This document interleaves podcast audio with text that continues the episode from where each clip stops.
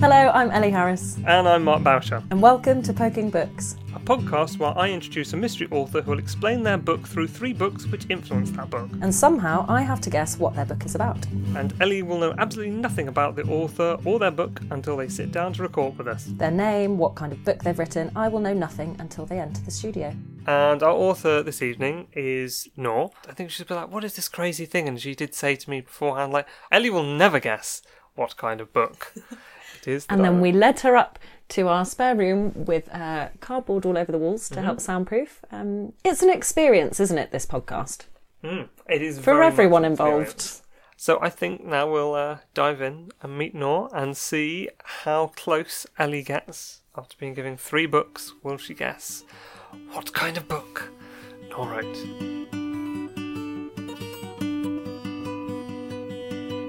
Um, Hi. Ellie, this is Noo. Nice to meet you, Noel. Hi, nice to meet you.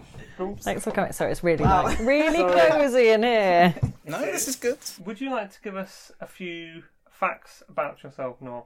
Hmm, okay, well, my name, when translated my dialect, can mean uh, crude oil. Okay. my second fact is that I'm a twin. Okay. And my third fact is that I've I'm one of the only people that I know of who's drunk umbongo in the Congo. For real. If you know what that is. I do, and actually, uh, weirdly enough, that's Mark and I were having a conversation about Umbongo earlier this evening. I wonder why that might be. I'm now seeing why there might be a link. Okay. I have to say, it's one of my favourite facts that any of our authors so far have come up with. I have Yeah. just got one question though. Does it taste better there, do we think, than somewhere else? Like, because the song suggests. No, I, I lose my sweet tooth in the tropics. Okay. So when you drink it and it's all hot, you're like, ooh. But it had to be done. I might be well off, as I always say. I might, might be really far away. Um, I think there might be an element of travel or uh, far away land. Maybe it's. I think it's set somewhere tropical, and maybe there's there's things around family. You've you've mentioned about being a twin. Should I keep quiet when she says Yes, these things? Okay. yes. and this is like a game of poker with a literary kind of feel to it. So, keep my poker face. yeah, yeah, good poker face. Okay. Noo would you like to tell us about your first book that has influenced your book? Um, well, it's The Great Gatsby. I read that when I was a teenager, and it really it taught me the beauty of prose. Like I, I just I got this real um, love of just just putting words together, and, you know, never mind the story. It was just so beautifully written that I thought, yeah, I you know, in the back of my mind anyway, I thought I definitely want to write in some way. Um, and I always go back to that book, like every few years. And, you know, it only takes a day to read. Um, just to remind myself of what you can do with, with language. And, and, uh, so it, it always inspires me. Um, and I, I just think any writer really should, uh, you know, read that book every now and then just to, you know, stop yourself from getting caught up in cliches and, you know, those kind of verbal cul-de-sacs that you find yourself in. So you've sort of said something about family and travel. So has that changed? I was thinking more about style when you said The Great Gatsby, um, in terms of sort of prose. Um, and poetic language, maybe celebration is a theme, but that's it's not given me. I'm not giving loads away. Great. Um, Noo, do you want to tell us your uh, second book then? uh, A Fine Balance by Rohinton Mistry. For me, that's not one of the best novels I've ever read. It was just phenomenal. I mean, I can't actually remember the story because I read it 20 years ago, but you know, he really takes you to India. You feel like you're in that society. And and again, he writes beautifully. He writes with humor, and there's sadness and pathos, and and I love the way he can just slip in, you know, Indian words in, in into the prose without having to translate them to the reader. He just puts it, it puts it in a context that makes it easy for you to understand what he's saying, and it just adds such flavour to to the novel. For a long time at university and a little bit after university, I only read non-fiction. I sort of weirdly got into my head that I would never read fiction, that nothing fiction fictional could satisfy me the way that non-fiction did. And then I decided somewhere around age 25 that I was being ridiculous and I should start reading uh, novels, um, especially if I wanted to be a writer myself. And and that was one of the books that I, I, I read. It, it was just so immersive, and very few books do that to me now. Maybe partly because of the internet, I don't know, smartphones. But like for a year, I couldn't read any other book. It just didn't compare. Wow. Really? Yeah. I mean, I would try. Okay. I would try and read them. But nothing's quite hit the spot. Yeah. Wow. Right, what are we thinking now, Ellie? I still think set somewhere that's not England. I find it.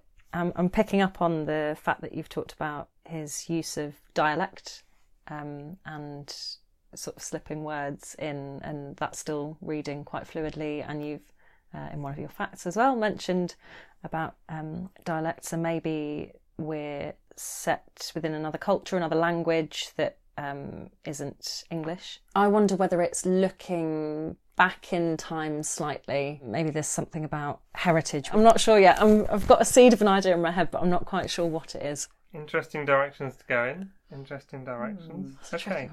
One. Let's talk about your next book, Noo. And I've always said to people, like, you know, pick books you like, or, you know, maybe it's a book you don't like. So, uh, could you tell us about your next book? Yeah, it's um Geldof in Africa. I've never actually read it. I've just sort of flicked through it a few times just to confirm how much I dislike Like the idea it. of it. And you know, I just pick pages at random Yeah. and look at how he described wherever he was, mm. and it was it's just so kind of generic. He would talk about how he doesn't want to exoticize, mm. and then he would just exoticize. Mm. And it was, you know, it's honestly, it's one of those books that you could write without even stepping foot in Africa. If you see what I mean? Yeah. you could just pretend, uh, you know, that you've gone there and just write yeah. these sort of cliches. And, you know, it was all very kind of, oh, we landed in the helicopter in this place and they'd never seen a helicopter before and blah, blah, blah. And, you know, and I'm sure mm. th- those things are true, mm. but there's so much more to, to those people and you're not getting that out of him. It, it's, it's just, it's just such depressing reading. It, it, you know, it doesn't make you want to go to wherever he is and mm. very much from his perspective and people have no real personality it's mm. always you know how okay i haven't read the book so I, maybe i shouldn't go in too deep but yeah I know what you mean. Sometimes you get things like Michael Palin, who I always enjoy, but he's always just going somewhere. And I mm. suppose that's sort of alright because he's never trying to get to know the cultures necessarily. He's picking stuff up on the way. But Geldof, I think, has some sort of savior complex. you feel like bob geldof i don't know what kind of travel he does on his own steam but he just doesn't see it seems to me that he did live aid and then just off the back of that thought i must do more stuff related to africa and i'm just going to write a book and it's like you're not a writer yeah it's like you're not a writer and you're not really a the kind of person who might have traveled to africa independently Yeah. you know Yeah. and it's just a book written by someone like that. Mm. It's just very, very dissatisfying. And but I find that some, you know, sometimes I read bad books Yeah. just to just Make to, you to feel. myself like yeah, make me feel better. You know, you're feeling down about your writing because you know you read some really good books, and some books are so good that uh, it actually. Um, you know, kills your you know, your spirit. You're like, I, I can never write something as good as this. You know, so sometimes on Amazon I just go through and just look at some really bad writing and think, okay, well, you know, at least I'm better than this. It's, I like that a lot. it's not a not a bad place to start. I thought I did have a quick look at the um, Geldof in Africa. It just immediately starts like describing the sunset, but he just says it burned, it burned, and he put like the phrase "it burned" several times. And I thought, I'm not sure if you've been to Africa. I think oh, you Or you've might just got be an wa- STI. No, I was thinking that maybe he was just watching the opening scene of The Lion King. it didn't Okay, so Okay. what do you what do you reckon? I'm going to go a bit more specific. I'm just going to take a take a leap. Mm-hmm. I think travel is inbuilt into whatever book this is. And I was going to go fiction because of the way in which you said you had a sort of awakening of actually there can be good fiction there. But I wonder if it's not, and I wonder if it's telling other people's stories from another culture. Maybe maybe a link to your heritage, but really rich in description. So the sights, the sounds, the smells to really transport the reader into that world. Okay, brilliant. So, um, Noo, do you want to give us your full name, the name of your book, and what it's about? My name is Noo Saro-Wiwa, and it's I, my book is called Looking for Transwonderland: colon travels around Nigeria. Oh. And yeah, I was born in Nigeria but grew up here. Okay. And then my father was a political activist called Ken Saro-Wiwa, and he um, fought against environmental degradation in our part of uh, Nigeria, which is the Niger Delta, where there's uh, lots of oil. Um, and uh, so, yeah, my, my name, my, my full name, first name is Noyayot, which means um, like honeybee. And when it's shortened to No, that means honey. But when they discovered crude oil in the 50s, people got poetic and were like, oh, this is honey from, from the ground. So my name technically can be translated to uh, petroleum, crude oil. Right. but it doesn't actually mean, it does mean honey. Okay. Oh. Wow. So yeah. Although I'm not, I don't write about Nigeria as a complete insider because I grew up here. I, I felt that um, a lot of travel books that uh, I, I, I read, people weren't that immersive. You know, they weren't having the kind of conversations um, with the locals, in inverted commas, um, that I would have. Uh, through no fault of their own. You know, we all have um, advantages in whatever our demographic is. You know, there are certain men in Nigeria, particularly Muslim men, who I couldn't have a conversation with, and they would, but they would might say something uh, more intimate with a man, even though he's white and not Nigerian. So you know, we all have different advantages. Um, but I felt that you know, in travel writing, that that just wasn't enough from people uh, like me. And uh, and so yeah, but I you know I wanted it to be literary. Dialogue was very important. You know, I'd carry a dictaphone everywhere with me. You know, to really capture what people were saying. Uh, you know, so the prose from uh, The Great Gatsby was just you know a way of reminding myself to keep it literary because it's quite it's very easy when you're a travel writer to drift into this kind of slightly bloggish Yeah, yeah, yeah. Outside kind of eye. and- yeah, and um, you know, even my editor, when I was writing it, would you know remind me. I, I'd describe something in a certain way, and it was in a very lazy way, and then she'd underline it. But you can do better than that, and you know, force me to you know think of a more literary way. And you know, and she, you know, she was absolutely right. It was like uh, so. So reading, you know, good fiction. For me, is, is really a really important part of you know being a travel writer. Um, and then reading bad travel writing just to remind you what, what not to do and to give me you know a little boost.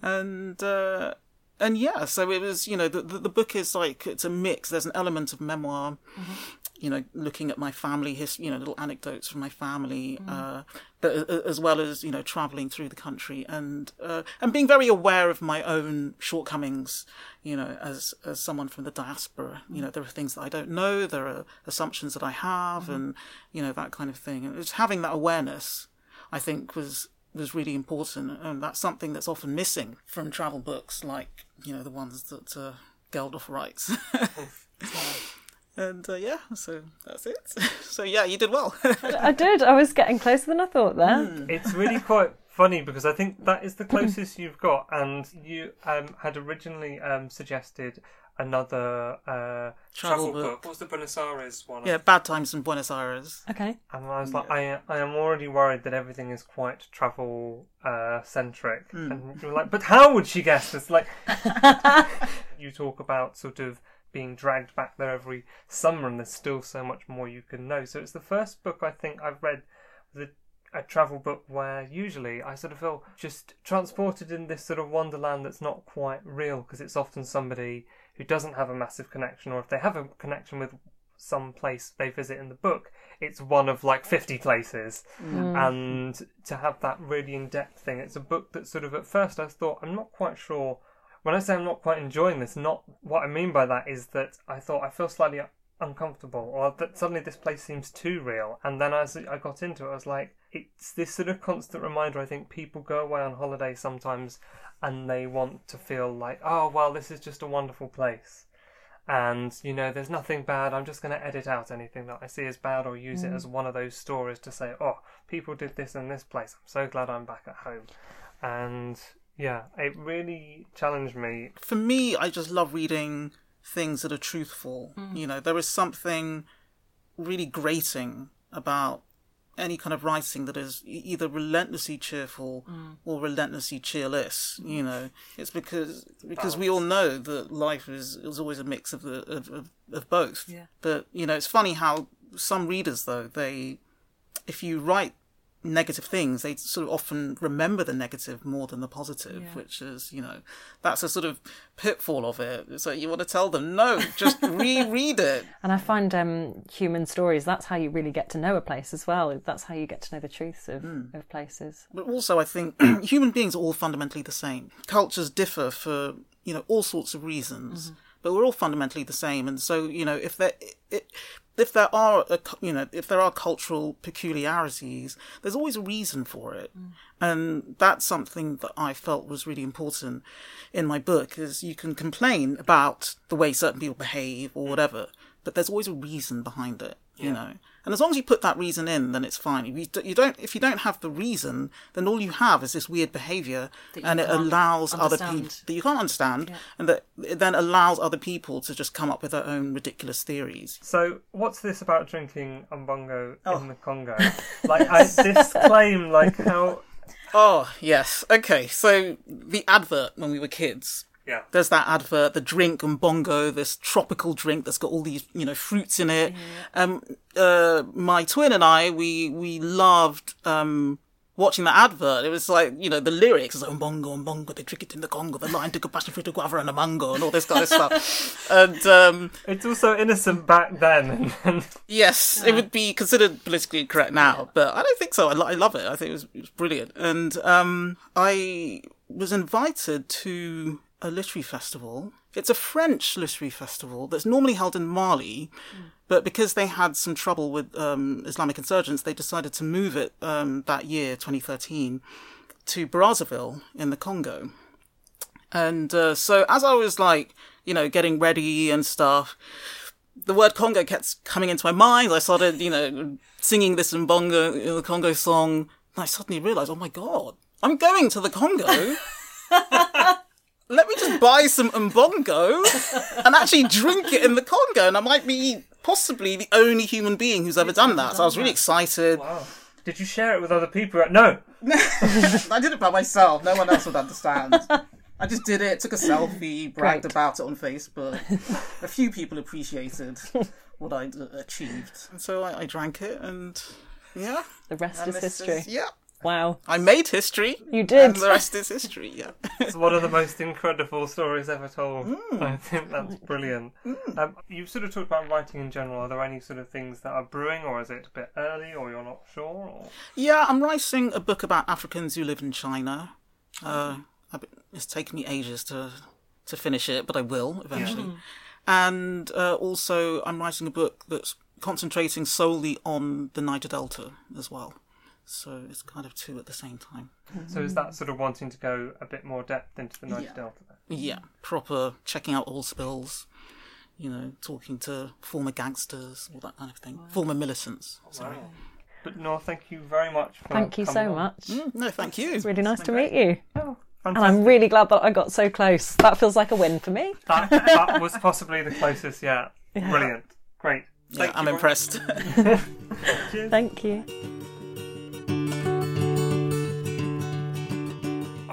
Ellie, that was that was so close. It was close, wasn't it? I mean, I don't think you you really couldn't have got any closer. I'm feeling quite smug.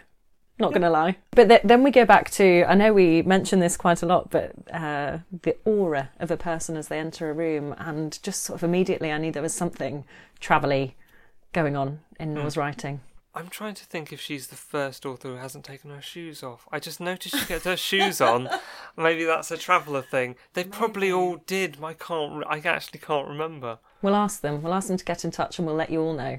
Yes, I, I know well, you're all dying to know, and you'll sleep better at night.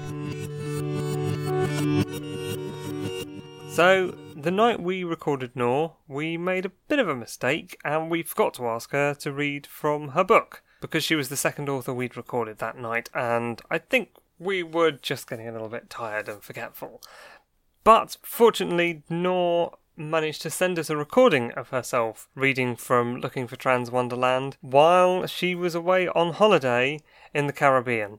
So, yes, please enjoy. Nothing seemed to change for the better politically or economically in 1980s Nigeria. I would arrive at an airport that hadn't been refurbished in 20 years. The humid, viscous air, pointlessly stirred by sleepy ceiling fans, would smother me like a pillow and gave a foretaste of the decrepitude and discomfort that lay ahead. Back then, when international flying was considered the height of sophistication, many of the child passengers were dressed as if attending a black tie event. Parents tarted up their little girls in frilly party dresses. The boys sweated it out in bow ties and dinner jackets, while armed thieves, otherwise known as government soldiers, rummaged through everyone's luggage at customs. Only in Nigeria could you see machine guns, tuxedos, army fatigues, and evening frocks together at an airport. The insane aesthetic summarized my country's vanities and bathos more clearly than anything else, and it depressed me. I wanted out. You've been listening to Poking Books with Ellie Harris and Mark Bauscher. You can follow us on Instagram and Twitter. Both of them are just at Poking Books. No hashtags, no underscores, just simply at Poking Books. You can also listen to the podcast at soundcloud.com forward slash poking books. Or wherever you get your podcasts from. And remember, if you do enjoy the podcast, please subscribe because it means more people will find us and listen to us. You've been listening to a Rabbit Island podcast, and do tune in for the next episode very soon. Thank you very much for listening. Thank you. Bye.